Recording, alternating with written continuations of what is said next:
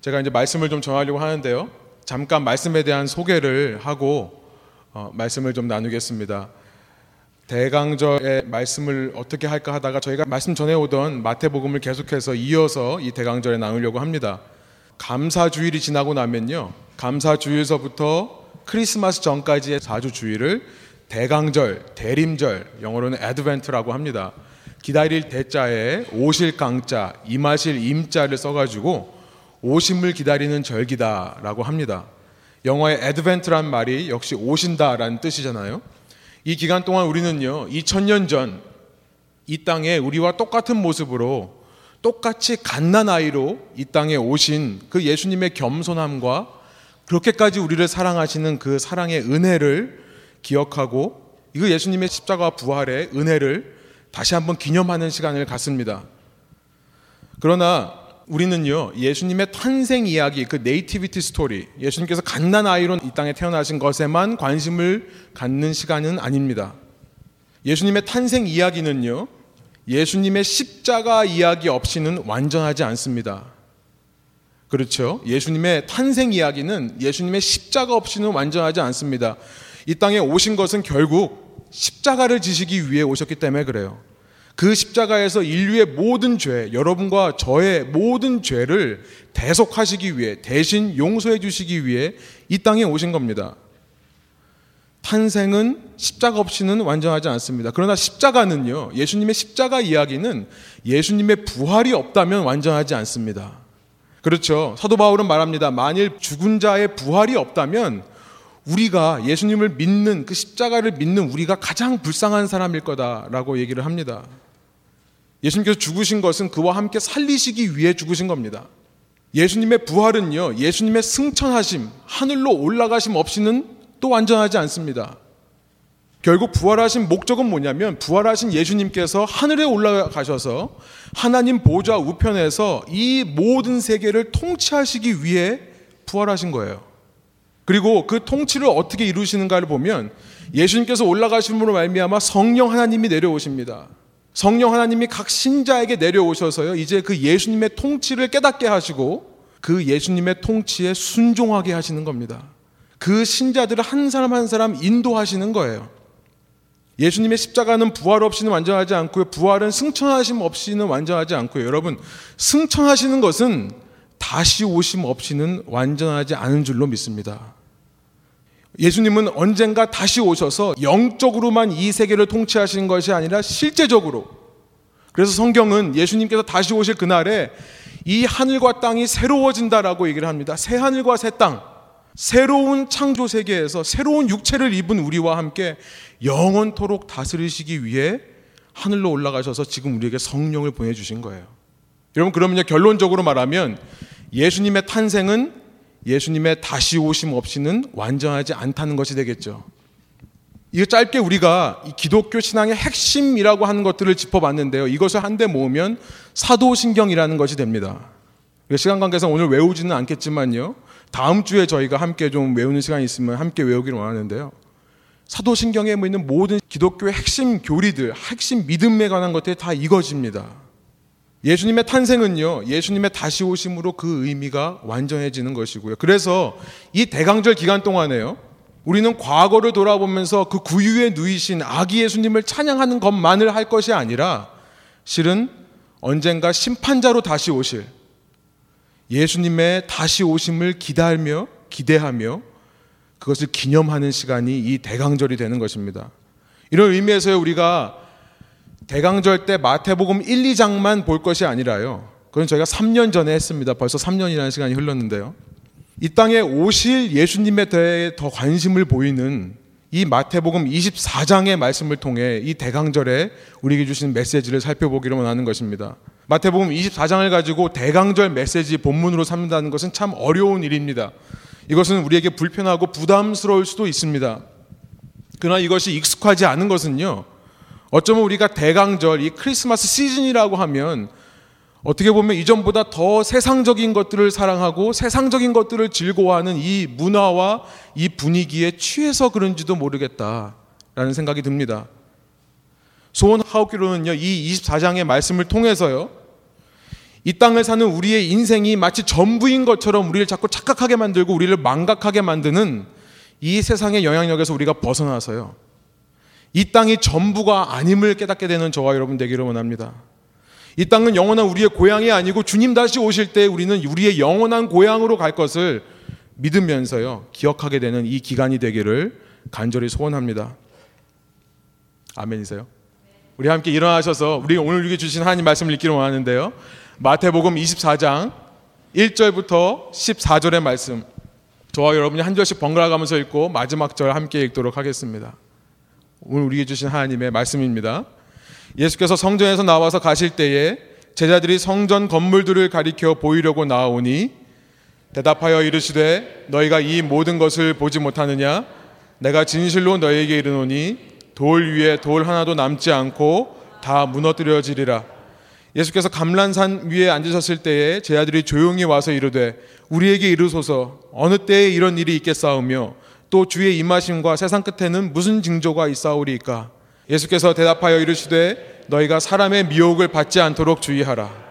많은 사람이 내 이름으로 와서 이르되 나는 그리스도라 하여 많은 사람을 미혹하리라. 난리와 난리 소문을 듣겠으나 너희는 삼가 두려워하지 말라. 이런 일이 있어야 하되 아직 끝은 아니니라. 민족이 민족을 나라가 나라를 대적하여 일어나겠고 곳곳에 기근과 지진이 있으리니 이 모든 것은 재난의 시작이니라. 그때 사람들이 너희를 환란에 넘겨주겠으며 너희를 죽이리니 너희가 내 이름 때문에 모든 민족에게 미움을 받으리라. 그때 많은 사람이 실족하게 되어 서로 잡아주고 서로 미워하겠으며 거짓 선지자가 많이 일어나 많은 사람을 미혹하겠으며 불법이 성함으로 많은 사람의 사랑이 식어지리라. 그러나 끝까지 견디는 자는 구원을 얻으리라. 함께 읽겠습니다. 이 천국 복음이 모든 민족에게 증언되기 위하여 온 세상에 전파되리니 그제야 끝이 오리라. 아멘. 함께 앉으셔서 말씀 나누겠습니다. 여러분 우리가 영화관 가서 영화를 볼 때요. 영화관에 5분, 10분 늦게 가는 사람은 없죠. 예배 시간에는 5분, 10분 늦게 갈 수 있어도요. 영화 시간에 절대 늦으면 안 됩니다. 그렇죠? 네. 정말 그렇다는 것이 아니죠. 영화는요, 꼭 처음부터 봐야 된다는 얘기를 좀 드리고 싶어서 그래요. 영화는 꼭 처음부터 봐야 됩니다. 왜냐하면 그 영화의 첫 5분, 10분이 매우 중요하기 때문에 그래요. 그 이유는 뭐냐면요. 감독이 이 영화의 내용을 이끌어갈 때 필요한 모든 드라마와 그 모든 갈등, conflict의 그 기반을, 그 foundation을 그 처음 이 5분, 10분에다가 다 집어넣었기 때문에 그래요. 그래서 그걸 놓치면요. 이야기의 전개가 돼도 뭐, 무슨 방향으로 가는지를 모를 때가 있고요. 심지어 이 영화가 가지고 있는 재미도 떨어지게 될 경우가 참 많이 있습니다.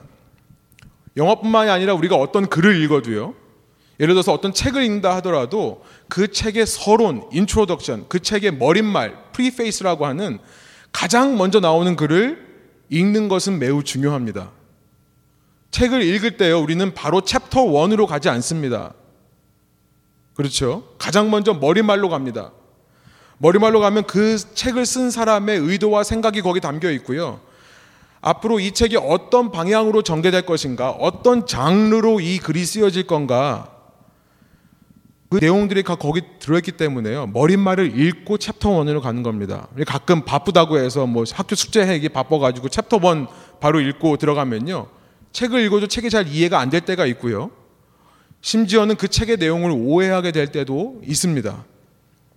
이렇게 시작이 중요하기 때문에요. 한국 속담에 시작이 반이다라는 말이 있어요. 우리 청년들 그 얘기 아, 아 시죠 시작이 반이다. 이것은 시작만 하면 실제로 반을 해온 거다라는 의미가 아니라요. 그만큼 시작이 중요하기 때문에 시작이 반이라는 얘기를 하는 겁니다. 이 마태복음 24장의 말씀은요, 참 어려운 말씀이에요. 4절부터 시작해서요, 24장의 마지막인 51절까지 아니 실은 25장의 마지막까지요. 예수님은 쉴 새 없이 스탑하지 않으시고 틈 없이 계속해서 말씀을 쏟아내십니다. 그런데 이 말씀들을 가만 보면요. 마태복음에 있는 모든 말씀 중에 가장 어려운 말씀이라고 해도 과언이 아니에요. 이것은 전통적으로도 그렇게 어려운 말씀이라고 생각이 될 뿐만 아니라 아직까지도 신학자들 사이에 아직도 학자들 사이에 많은 논란이 있는 그런 말씀들입니다. 그러나 이 말씀이 어렵고 혼란스럽기만 한 것은 어쩌면 이 말씀을 읽을 때 어떤 하나의 context, 어떤 문맥 속에서 읽기보다요. 때때로 내가 읽고 싶은 말씀만 인용해다가 내 상황에 적용하는 식으로 이 말씀을 읽었기 때문이 아닌가 생각이 듭니다. 무엇보다 이 말씀을 읽으면서요, 이 말씀의 서론, 이 말씀의 머릿말이라고 할 수 있는 1절부터 3절까지를 빼놓고 읽기 때문에 그런 것은 아닌가 생각이 드는 거예요. 모든 말씀에 이 머릿말이 되는 24장 전체 25장까지 이어진 예수님 말씀의 서론 머릿말이 되는 1절과 3절을 그래서 우리가 이 시간에 시작이 반이라고 했으니까요. 좀 더 집중해서 이 서론 부분을 좀 보기를 원합니다.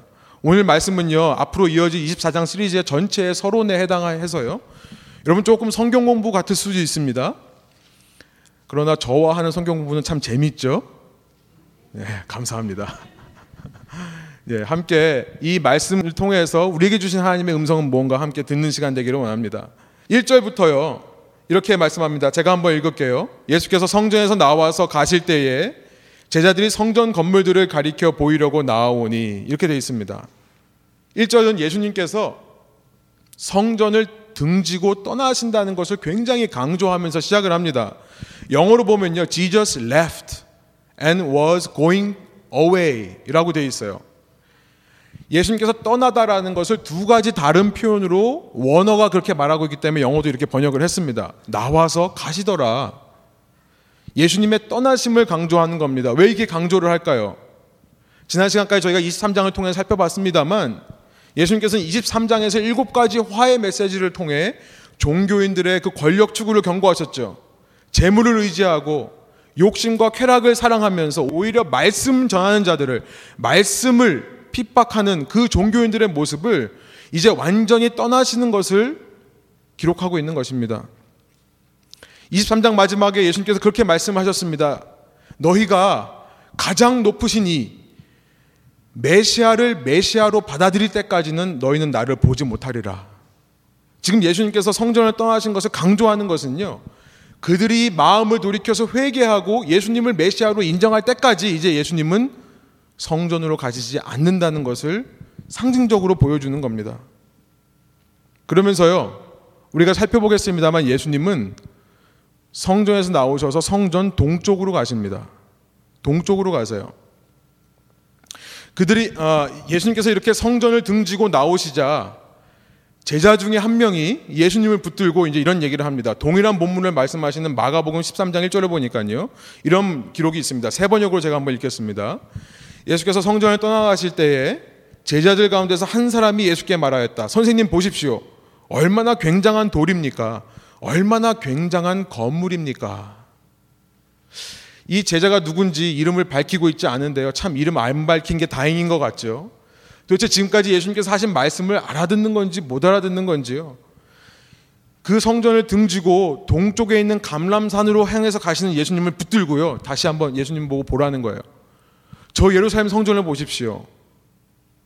여러분 지금도 예루살렘에 가면 그때 당시에 그 얼마나 규모가 큰 성전이 지어졌었는지를 알 수 있는 그 기초석들이 남아 있습니다. 실제로 성전은 다 무너져서 없어졌지만 기초석을 보면요.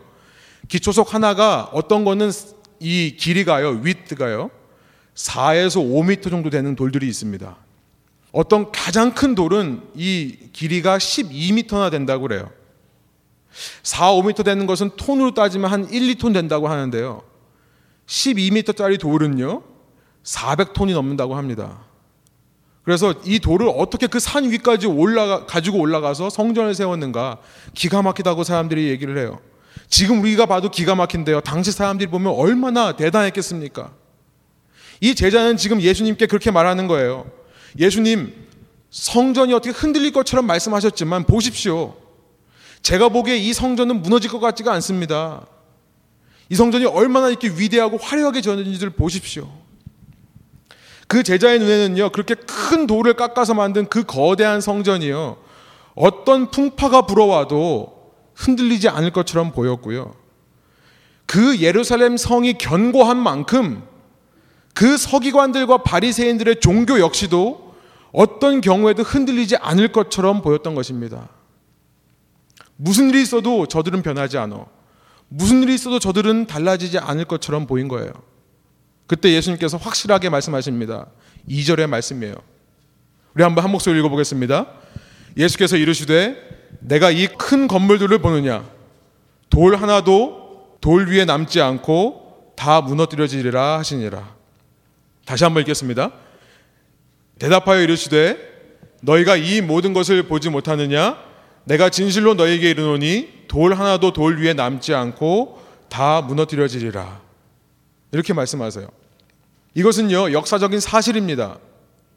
지금 제자의 눈에는 이것이 절대 무너지지 않을 것처럼 보였지만요, 우리는 알아요. 이미 역사의 기록에 이것이 진짜 말씀하신 대로 돌 위에 돌 하나도 남지 않고 무너졌다는 사실을 우리는 압니다. 이때로부터 약 30년이 지나면요. 유대인 중에 열심 당원이라고 하는 사람들, 우리가 이미 마태복음을 통해 살펴봤습니다. 질럿이라고 하는 사람들, 이 열심 당원이라는 사람들 중심으로 우리는 텍스를 안 내겠다. 반란을 일으킵니다. 그래서 AD 66년, 주후 66년에 유다의 난이라는 것이 발생을 해요. 그리고 나서 4년이 채 안 돼서 AD 70년, 주후 70년에 보다 못한 로마 군대가 이스라엘을 쳐들어와서요. 예루살렘을 예루살렘 성을 함락시킵니다. 그때 역사 기록에 나온 것이 뭐냐면 그 로마 황제 티투스라는 황제인데요. 어, 타이러스라고 합니다. 영어로는 티투스라는 황제가 뭐라고 지시를 했냐면은 이 성을 그라운 레벨로 만들어라 라고 했다고 합니다. 아예 층을 아예 다 없애버려라. 오늘날까지 그 모습이 그대로 있습니다. 예수님의 말씀은 그대로 이루어지는 거예요. 예수님은 무슨 말씀을 하시는 겁니까? 인간 중심의 종교는요, 당시에는 아무리 화려해 보인다 할지라도 반드시 멸망으로 끝날 것임을 경고하시는 겁니다. 인간 중심의 종교는요. 그래서 중요한 것은 뭡니까? 아직 시간이 남아있을 때에 아직 예수님을 가리켜서 가장 높으신 이여 메시아라고 외칠 수 있을 때에 마음을 돌이켜 회개하고 참 신앙을 소유하는 것이 중요한 겁니다. 예수 그리스도를 메시아로 내 삶의 통치자로 내 삶의 왕으로 인정하는 참 신앙으로 돌아오는 것이 필요한 것입니다. 그렇지 않으면요. 그들이 그토록 신뢰하던 성전이 무너질 때 그들의 신앙도 함께 무너질 것입니다. 그 성전을 이용해서 나의 권력을 세우려고 하고 재물을 추구하고 욕심과 쾌락을 채우던 그들의 신앙도 함께 무너져 내릴 것이 분명했기 때문에 그래요. 많은 사람들이요, 건강이 악화될 때 혹은 경제적으로 어려움을 겪을 때 어떤 사람에게 실망하거나 어떤 사람으로 인해 상처를 받을 때 교회를 떠나고요, 기독교 신앙에서 떠나기도 합니다. 혹시 우리 가운데는 그런 분은 안 계십니까?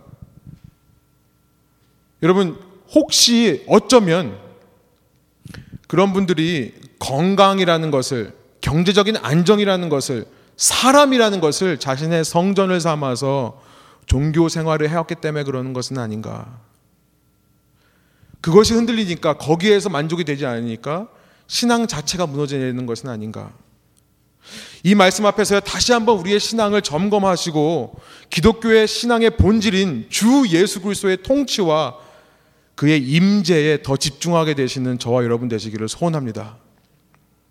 이러한 배경 속에서 이제 3절이요. 24장의 서론 역할을 하는데요. 24장 전체를 이해하기 위해서 이 3절이 굉장히 중요합니다. 예수님께서 이렇게 성전을 떠나서 성전 동쪽에 있는 감람산에 앉으시는데요. 같은 사건을 기록한 마가복음 13장 3절에 보면요. 성전이 보이는 데에서 예수님께서 이 말씀을 하신 걸로 기록이 되어 있습니다. 제자들이 예수님께 이걸 물어보는 거예요. 제자들이 물어보는 질문. 우리 3절을 한번 한 목소리로 읽겠습니다. 예수께서 감람산 위에 앉으셨을 때에 제자들이 조용히 와서 이르되 우리에게 이르소서 어느 때에 이런 일이 있겠사오며 또 주의 임하심과 세상 끝에는 무슨 징조가 있사오리까? 여러분, 이게 서론이라는 거예요. 그러니까 이제 앞으로의 얘기는 이 제자들의 질문에 대한 답이 쭉 예수님의 말씀으로 이어지는 겁니다. 그러면 우리는 이 제자들이 뭘 질문했는가를 살펴봐야겠죠. 무슨 질문을 하죠? 두 가지 질문을 합니다. 첫 번째가 뭡니까? 어느 때 이런 일이 있겠사오며 어느 때 이런 일이 있겠습니까? 여러분 여기서 말하는 이런 일이란 뭘까요? 이런 일이란 예, 돌 위에 돌 하나도 남지 않고 성전이 무너지는 일. 곧 예루살렘 성전의 멸망, the destruction of Jerusalem temple. 예루살렘 성전의 멸망, 다른 말로 말하면요. 성전 시대의 끝이 언제냐고 물어보는 겁니다. 성전 중심으로 종교 생활하던 시대의 끝이 언제냐?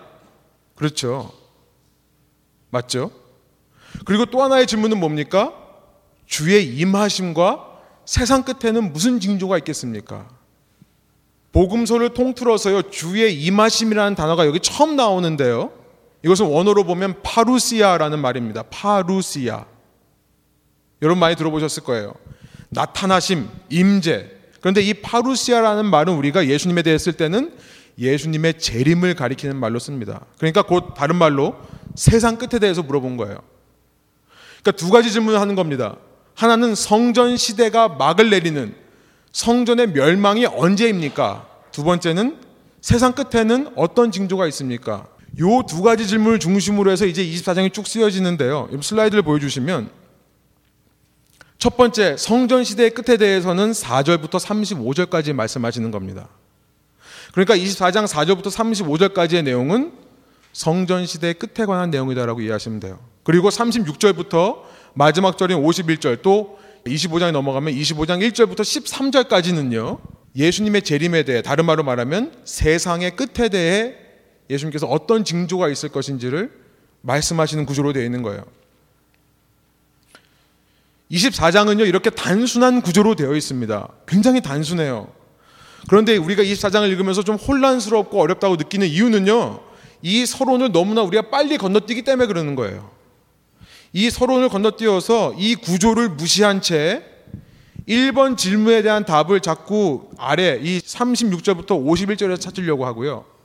2번 질문에 대한 답을 4절부터 35절 사이에서 찾으려고 하니까 혼란스럽고 어려워지는 것입니다. 제가 한 가지 질문을 드릴게요. 그러면 우리가 오늘 읽은 본문 맨 마지막에서요. 13절, 14절에서요. 끝까지 견뎌야 된다. 모든 민족의 복음이 전해지면 그제서야 끝이 온다라고 말씀을 하시는데 여러분 거기서 말하는 끝은 도대체 어떤 끝일까요? 어떤 끝이겠습니까? 네. 성전 시대의 끝을 말하시는 거예요. 성전 시대의 끝입니다. 예수님 재림하실 세상 끝이 아니라요. 성전 시대가 막을 내리는 그 종교의 시대가 막을 내리는 것들이 언제냐고 물어보는 거예요. 우리가 이제 다다음 시간에 36절 이후를 살펴볼 때 말씀드리겠습니다만 예수님은요 계속해서 예수님의 파루시아, 예수님의 다시 오심, 재림에 대해서는 그 시기를 아는 사람이 있다고 하시나요? 없다고 하시나요? 없다고 하십니다. 36절에서부터 계속해서 반복해서 말하는 것은 그때와 그 시기는 너희가 알 수 없다. 하늘에 계신 아버지밖에는 모른다. 추측하지 말아라. 알려고도 하지 말아라. 계속 그 메시지를 반복하세요. 그날은 도둑같이 올 거다. 누가 말하고 오는 도둑이 있느냐? 그 말씀을 하세요. 그런데요, 이 앞부분, 성전 시대의 끝이 언제인가에 대해서는 예수님은 분명하게 말씀하십니다. 어디가 그러냐면 34절이에요. 제가 한번 읽을게요. 이 34절이 앞 질문에 대한 끝 부분인데요. 이렇게 말씀하세요. 내가 진실로 진실로 너에게 말하노니 이 세대가 지나가기 전에 이 일이 다 일어나리라. 제자들 너희들이 살아있을 때에 너희가 죽지 않을 때에 이 일이 이루어진 것을 볼 거다. 어떤 일을 말씀하시는 거예요? 예수님의 재림을 말씀하시는 게 아니라 성전이 무너지는 것을 말씀하시는 거예요. 여러분 우리가 이렇게 서론을 알고 나면요. 24장의 메시지는 아주 단순하고 클리어해집니다. 어렵지가 않아요. 이제 우리가 오늘 읽은 본문 4절부터 14절까지를 이해하기 위한 서론이 끝났습니다. 시작이 반이라고 했으니까 설교 반을 했습니다. 예, 그건 아니고요. 시작이 그만큼 중요하기 때문에 제가 좀 시간을 할애해서 말씀을 드렸지만요. 어쩌면 여러분들이 처음 들으시는 내용도 있으실 수 있, 지만 이렇게 방향을 잡고 보면요. 이 4절부터 14절의 내용은 아주 간단합니다. 첫째로 성전 시대가 끝나기 전에 예수님은 어떤 일이 있을 거라고 말씀하십니까? 4절부터 5절을 보면 예수님께서는 미혹하는 일이 있을 거다라고 말씀하십니다. 미혹할 거다. 다른 말로 말하면 5절에 말씀하시죠.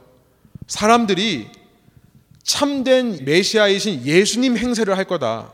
그래서 내가 메시아다. I am the Christ. 내가 메시아다라고 외치는 자들이 있다는 것입니다.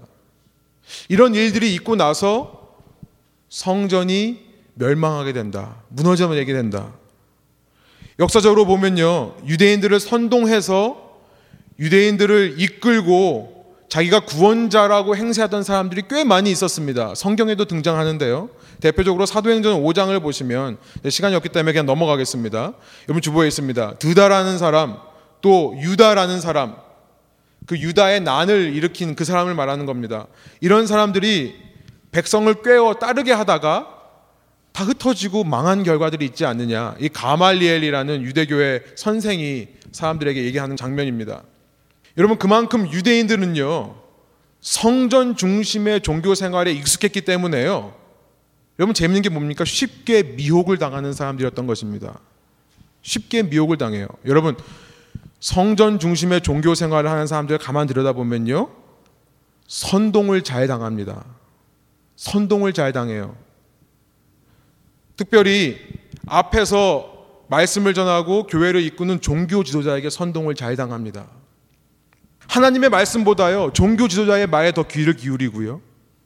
종교 지도자의 권위가 하나님의 권위보다 더 높습니다. 왜 그렇다고요? 그냥 교회만 왔다 갔다 하기 때문에 그래요. 종교 생활을 하기 때문에 그렇습니다. 성전 중심으로만 종교 생활하는 사람들은 선동당하게 되어 있다는 겁니다. 반면 평소에도 하나님을 굳게 붙잡고 하나님의 말씀으로 하루하루를 사는 사람들은요, 사람의 선동에 넘어가지 않는 줄로 믿습니다. 성령의 이끄심에는 굉장히 민감하게 반응하지만요. 사람들이 하는 말에 좌우되지 않아요. 여러분, 저는 교회가 이런 교회 되었으면 좋겠어요. 네, 그만 얘기하고 넘어가겠습니다. 더 얘기하다가는 시간이 많이 길어질 것 같아요. 사람에게 선동을 당하지 않는다. 성전 중심으로 종교 생활을 하는 사람들은 선동당하더라. 마지막 때가 가까울수록 그 성전의 시대가 막을 내릴수록 이런 현상들이 많이 일어난다는 겁니다. 전 너무나 사실인 것 같아요. 둘째로 성전 시대가 끝나기 전에 어떤 일이 있는가? 전쟁과 자연재해가 있다. 6절부터 7절에 예수님께서 그 말씀을 하십니다. 전쟁과 자연재해. 저는요, 이것은요, 한마디로 말하면 이 땅의 것들을 흔드는 일이 있다. 라고 생각이 됩니다. 이 땅의 것을 흔드는 일이 일어납니다. 주전 27년, 그러니까 이 시대로부터도 약 한 60년 전에 주전 27년에 로마는요, 처음으로 통일 로마 왕국을 만듭니다. 아우구스투스라는 사람이 로마 왕국을 평정을 하면서 그때부터 팍스 로마나라고 하는 로마 시대의 평화의 시대, 안정의 시대가 시작이 됩니다. 한 100년 동안요. 그런데 한 100년이 지나면서 조금 조금씩 로마 왕국이 흔들리기 시작하는데요. 곳곳에 전쟁의 소식이 나오기 시작합니다. 여러분 주보에 있습니다. 주후 58년서부터 로마는요, 이 바벨론의 후손이라고 할 수 있는 파르티아 사람들과 함께 전쟁을 벌이기 시작합니다. 무엇보다 주후 68년에는요, 로마 왕국의 역사상 가장 어려운 시기, 혼돈의 시기라고 할 만큼 힘든 시기가 찾아오는데요. 네로가 갑자기 자살을 하죠. 자신의 후임자를 결정하지 않은 상태에서 자기 생명을 끊어버립니다. 그래서 로마는요, 통일 왕국 이후에 처음으로 내전을 겪습니다. 서로 왕이 되려고 군대를 가지고 서로 싸우는 일. 그래서 1년에 왕이 4번 바뀌게 되는 The Year of Four Emperor라고 하는 그 일이 일어납니다. 그 와중에 아까 말씀드린 대로 주후 66년에는요. 유다라는 유대인이 예루살렘을 중심해서 반란을 일으키는데요. 이렇게 로마가 혼란에 빠져 있는 그 틈을 틈타서 어떻게든지 예루살렘을 독립시키려고 하는 반란 전쟁을 벌입니다. 세상에 전쟁의 소식이 많이 들어오는 시기예요. 불과 2, 3, 4년 후에 예루살렘 성전이 무너지는 겁니다. 또 여러 가지 기근의 소식이 있습니다. 사도행전 11장 28절 되어 있고요. 여러 가지 자연재해, 특별히 지진에 대한 기록도 있습니다. 중요한 것은요. 이런 전쟁과 자연재해는 그 자체로 끝이 아니라는 것입니다. 종말이 아니라는 거예요. 6절이 그 말씀을 하시죠. 6절 한번 보여주시면 난리와 난리 소문을 듣겠으나 너희는 삼가 두려워하지 말라.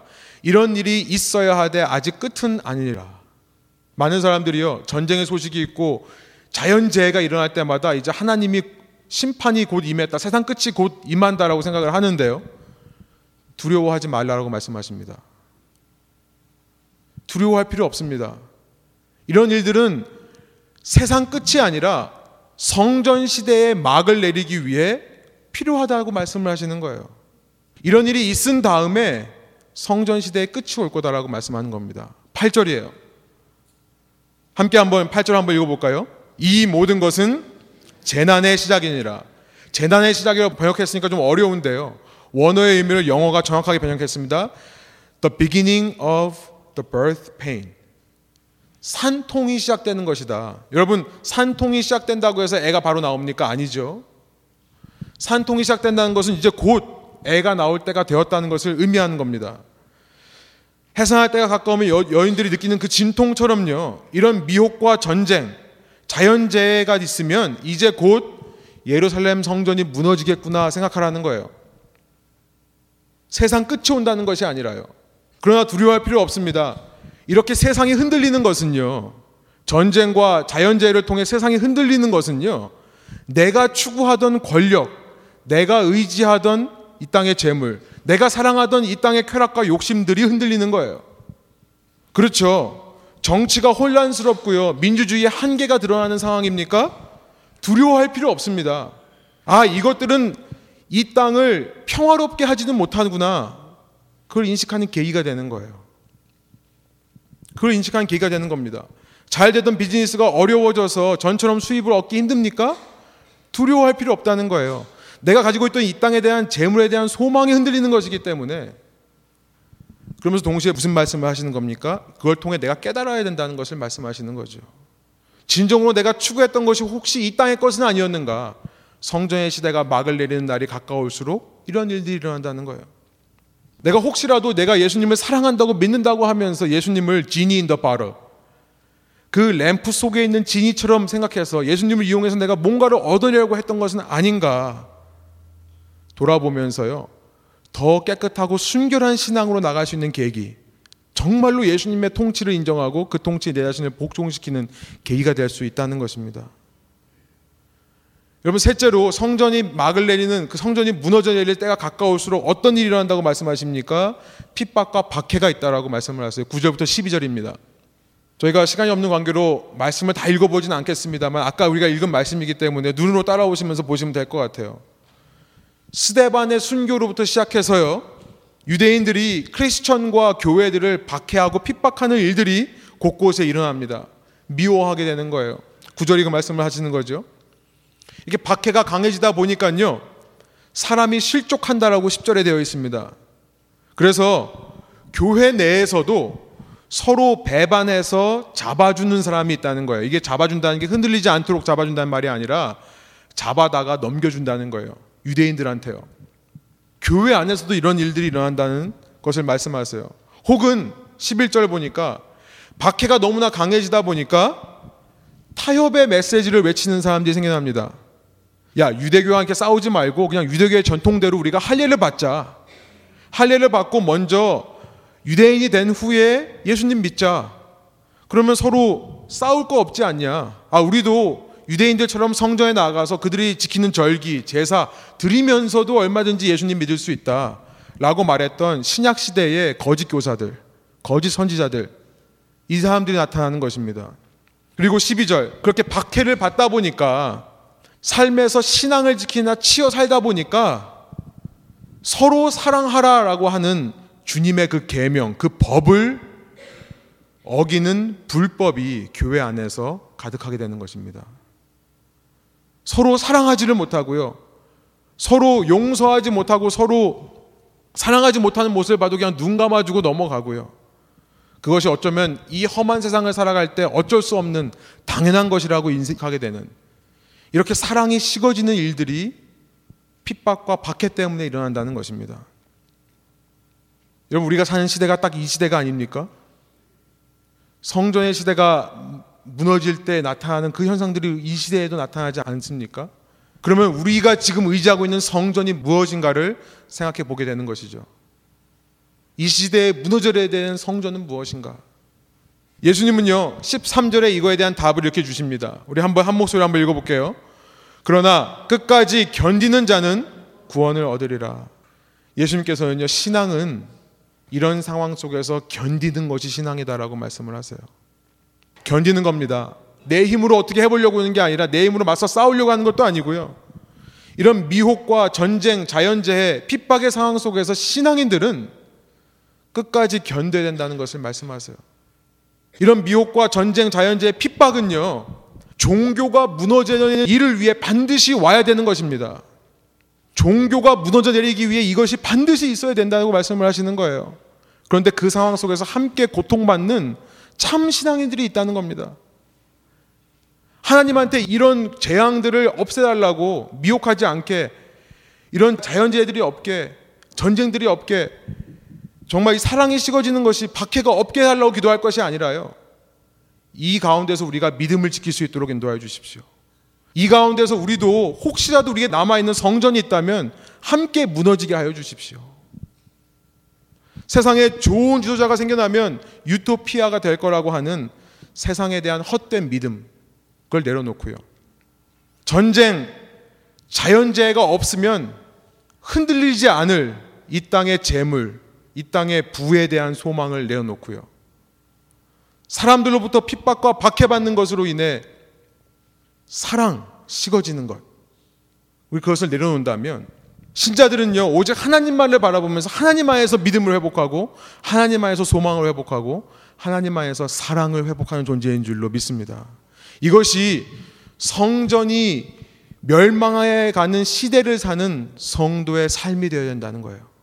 다시 말씀드립니다. 이것이 성전 시대가 멸망해 가는 시대를 살고 있는 성도들의 삶이 되어야 된다. 오늘날의 성전은 무엇일까요? 분명히 종교화된 기독교가 그곳에 포함될 것입니다. 우리 모두 종교화된 기독교를 거부하고요. 오직 예수님만을 기대하고 기다리는 이 대강절이 되는 것. 그래서 이 대강절 다시 한번 우리의 참 신앙을 회복하는 것이 예수님의 끝까지 견디라는 메시지가 아닌가 생각이 듭니다. 여러분 근데 견뎌낸다는 것은요. 내가 내 자신을 고립하고 우리 단체만, 우리 조직만 끝까지 지켜내는 것을 의미하는 것이 아닙니다. 예수님께서는 13절에서 멈추지 않으시고요. 14절을 말씀하세요. 그러면서 우리에게 진정으로 견디는 자의 모습이 어떤 모습인가를 보여주시는데요. 우리 한번 14절 한 목소리 한번 읽어보겠습니다. 이 천국 복음이 모든 민족에게 증언되기 위하여 온 세상에 전파되리니 그제야 끝이 오리라. 진정으로 견디는 자는 어떤 사람입니까? 모든 민족에게 증인을 역할을 하는 사람들, 곧 복음을 전파하는 사람들이라는 것을 말씀하세요. 이것은 때를 얻든지 못 얻든지 말씀을 전파하는 사람들입니다. 세상에 그렇게 흔들리든지 말든지 복음을 전파하려고 노력하는 사람들을 의미합니다. 여러분 여기 보니까 모든 민족 또 온 세상이라고 되어 있으니까 이것은 참 우리가 오해하기 쉬운 말 같습니다. 성경을 읽을 때는요, 가장 먼저 우리의 자세는 뭐가 되어야 되냐면 이것을 21세기를 사는 우리의 눈과 우리의 귀로 이 말씀을 읽고 듣는 것이 아니라요. 이 말씀을 말씀하셨을 때 주 1세기 사람의 눈과 귀로 이 말씀을 읽고 듣는 것이 중요합니다. 이것이 성경 해석의 아주 기본적인 원리예요. 안 그러면요, 우리는 이 말씀을 가지고 이 시대에 맞게 우리 나름대로 해석을 하게 될 것입니다.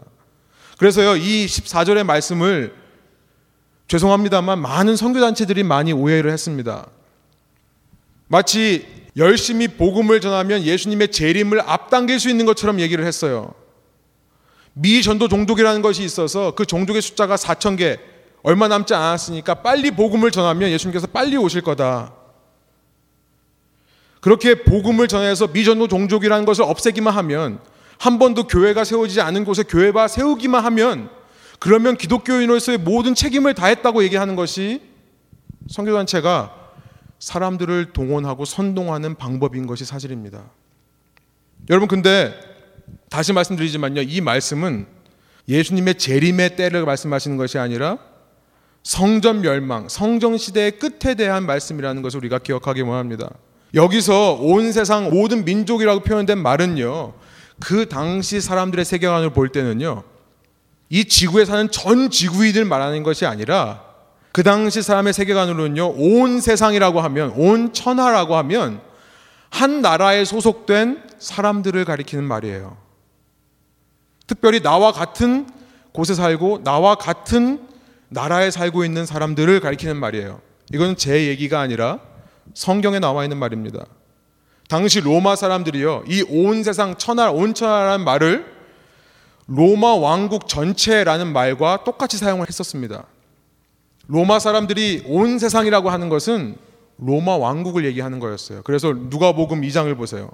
주보에 있습니다만 2장 1절에 이런 말도 있어요. 그때 가이사 아구스도가 어거스터스입니다. 1대 왕이에요. 영을 내려 천하로 다 호적하라 하였으니 이게 무슨 말입니까? 모든 세상으로 하여금 호적하라고 한 것이 아니죠. 자신의 통치에 있는 로마 왕국 시민들에게 호적하라고 한 거죠. 그것을 천하라는 단어로 표현을 하는 거예요. 시간이 없어서 넘어가지만요. 사도행전 11장 28절 또 19장에 보면요. 사도행전 11장 28절에는 아까 말씀드린 흉년이 있던 그 시대를 말하는 건데요. 아가보라고 하는 사람이 성령에 감동되어서 이렇게 말합니다. 천하에 큰 흉년이 들리라 했더니 글라우디오 황제 때 글라우디오 왕 때 그렇게 되니라. 천하의 흉년이 아니죠. 로마 왕국. 로마가 지배하는 그곳에 흉년이 드는 걸 가리켜서 천하라고 얘기합니다. 사도행전 19장에도 마찬가지 얘기가 나와요. 여러분 중요한 것은 뭡니까? 뭐 그런 해석은 이단이니까 그러면은 뭐 복음 전도하지 말자는 그런 얘기 하는 게 아니죠. 중요한 것은 뭐냐면 초대교회 예수님의 제자들이 이 말씀을 어떻게 받아들였는가? 24절의 말씀을 어떻게 받아들였는가? 그것은 우리가 기억하자고 말씀드리고 싶은 겁니다. 세상이 이렇게 하루가 멀다 하고 빛을 잃어가고요. 세상이 이렇게 하루가 멀다 하고 혼란스러워져 갈 때 참신앙인들은 무엇을 했는가? 하나님만을 소망을 얻으며 하나님만 믿으며 하나님의 사랑을 가지고 뭘 했는가? 이들은요. 그 성전의 마지막이 빨리 오게 하기 위해서 로마령에 있는 모든 나라를 다니면서 복음을 전했다는 것입니다. 아까 말씀하신 뭐 성교단체 말씀과 똑같은 말씀 아닙니까?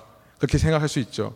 그러나 그런 식으로 선동 이 시대에 선동하려고 쓰는 말씀이 되는 것은 아니지만 그러나 의미는 똑같습니다. 의미는 똑같아요. 그 예수님의 재림을 앞당기기 위해서가 아니라요. 성전 시대를 빨리 마치게 하기 위해 복음을 들고 다니는 겁니다.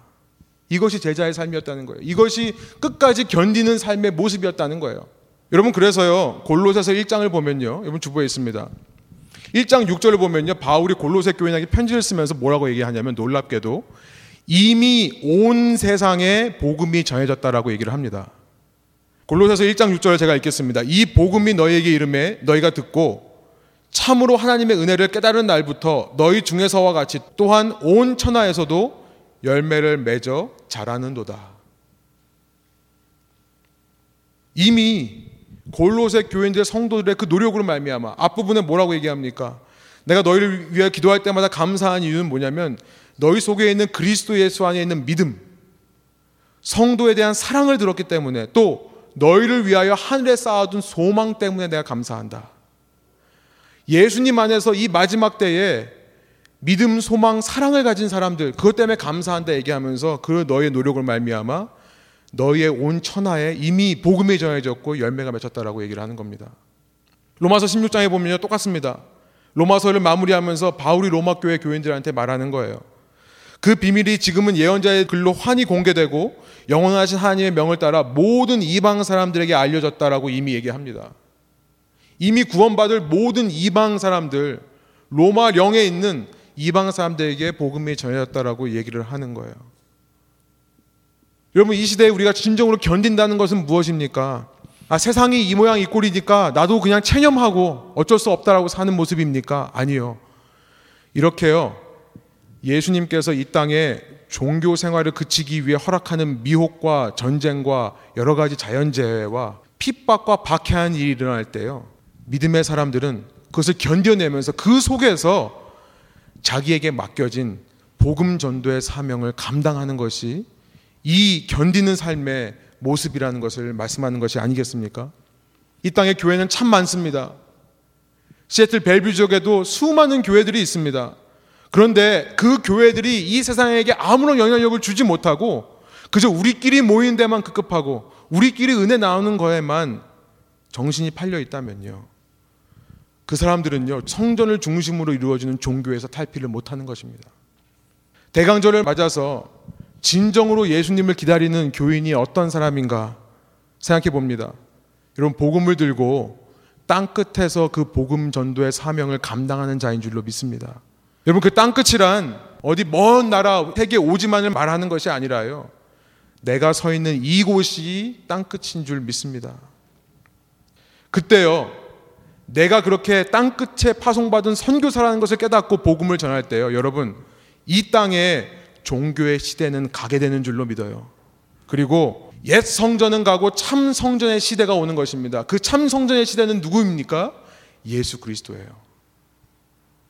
성전이 무너지고 나서 그렇게 예수님을 따르는 자들에게 성령께서 직접 오셔서 그 예수님으로 말미암아 각 사람이 성전이 되어가는 것입니다. 우리 모두가 성전이 되어가는 것입니다. 부활하신 주님과 함께 동행하면서 우리가 성전의 삶을 이 땅에 살아갈 때요. 여러분 이 시대에 새로운 흐름이 일어나지 않겠습니까? 새로운 변화의 움직임이 일어나지 않겠습니까? 소원하옵기로는 저희 2016년을 마무리하면서 2017년 바라보는 저희 이 시점에요. 저의 삶을 돌아보면서 그런 새로운 믿음과 소망과 사랑이 저희 마음 가운데 생겨났으면 좋겠습니다. 그리고 이 교회가 이 마지막 때 그런 사명을 감당하는 교회 되기를 간절히 소원합니다. 함께 기도하시겠습니다.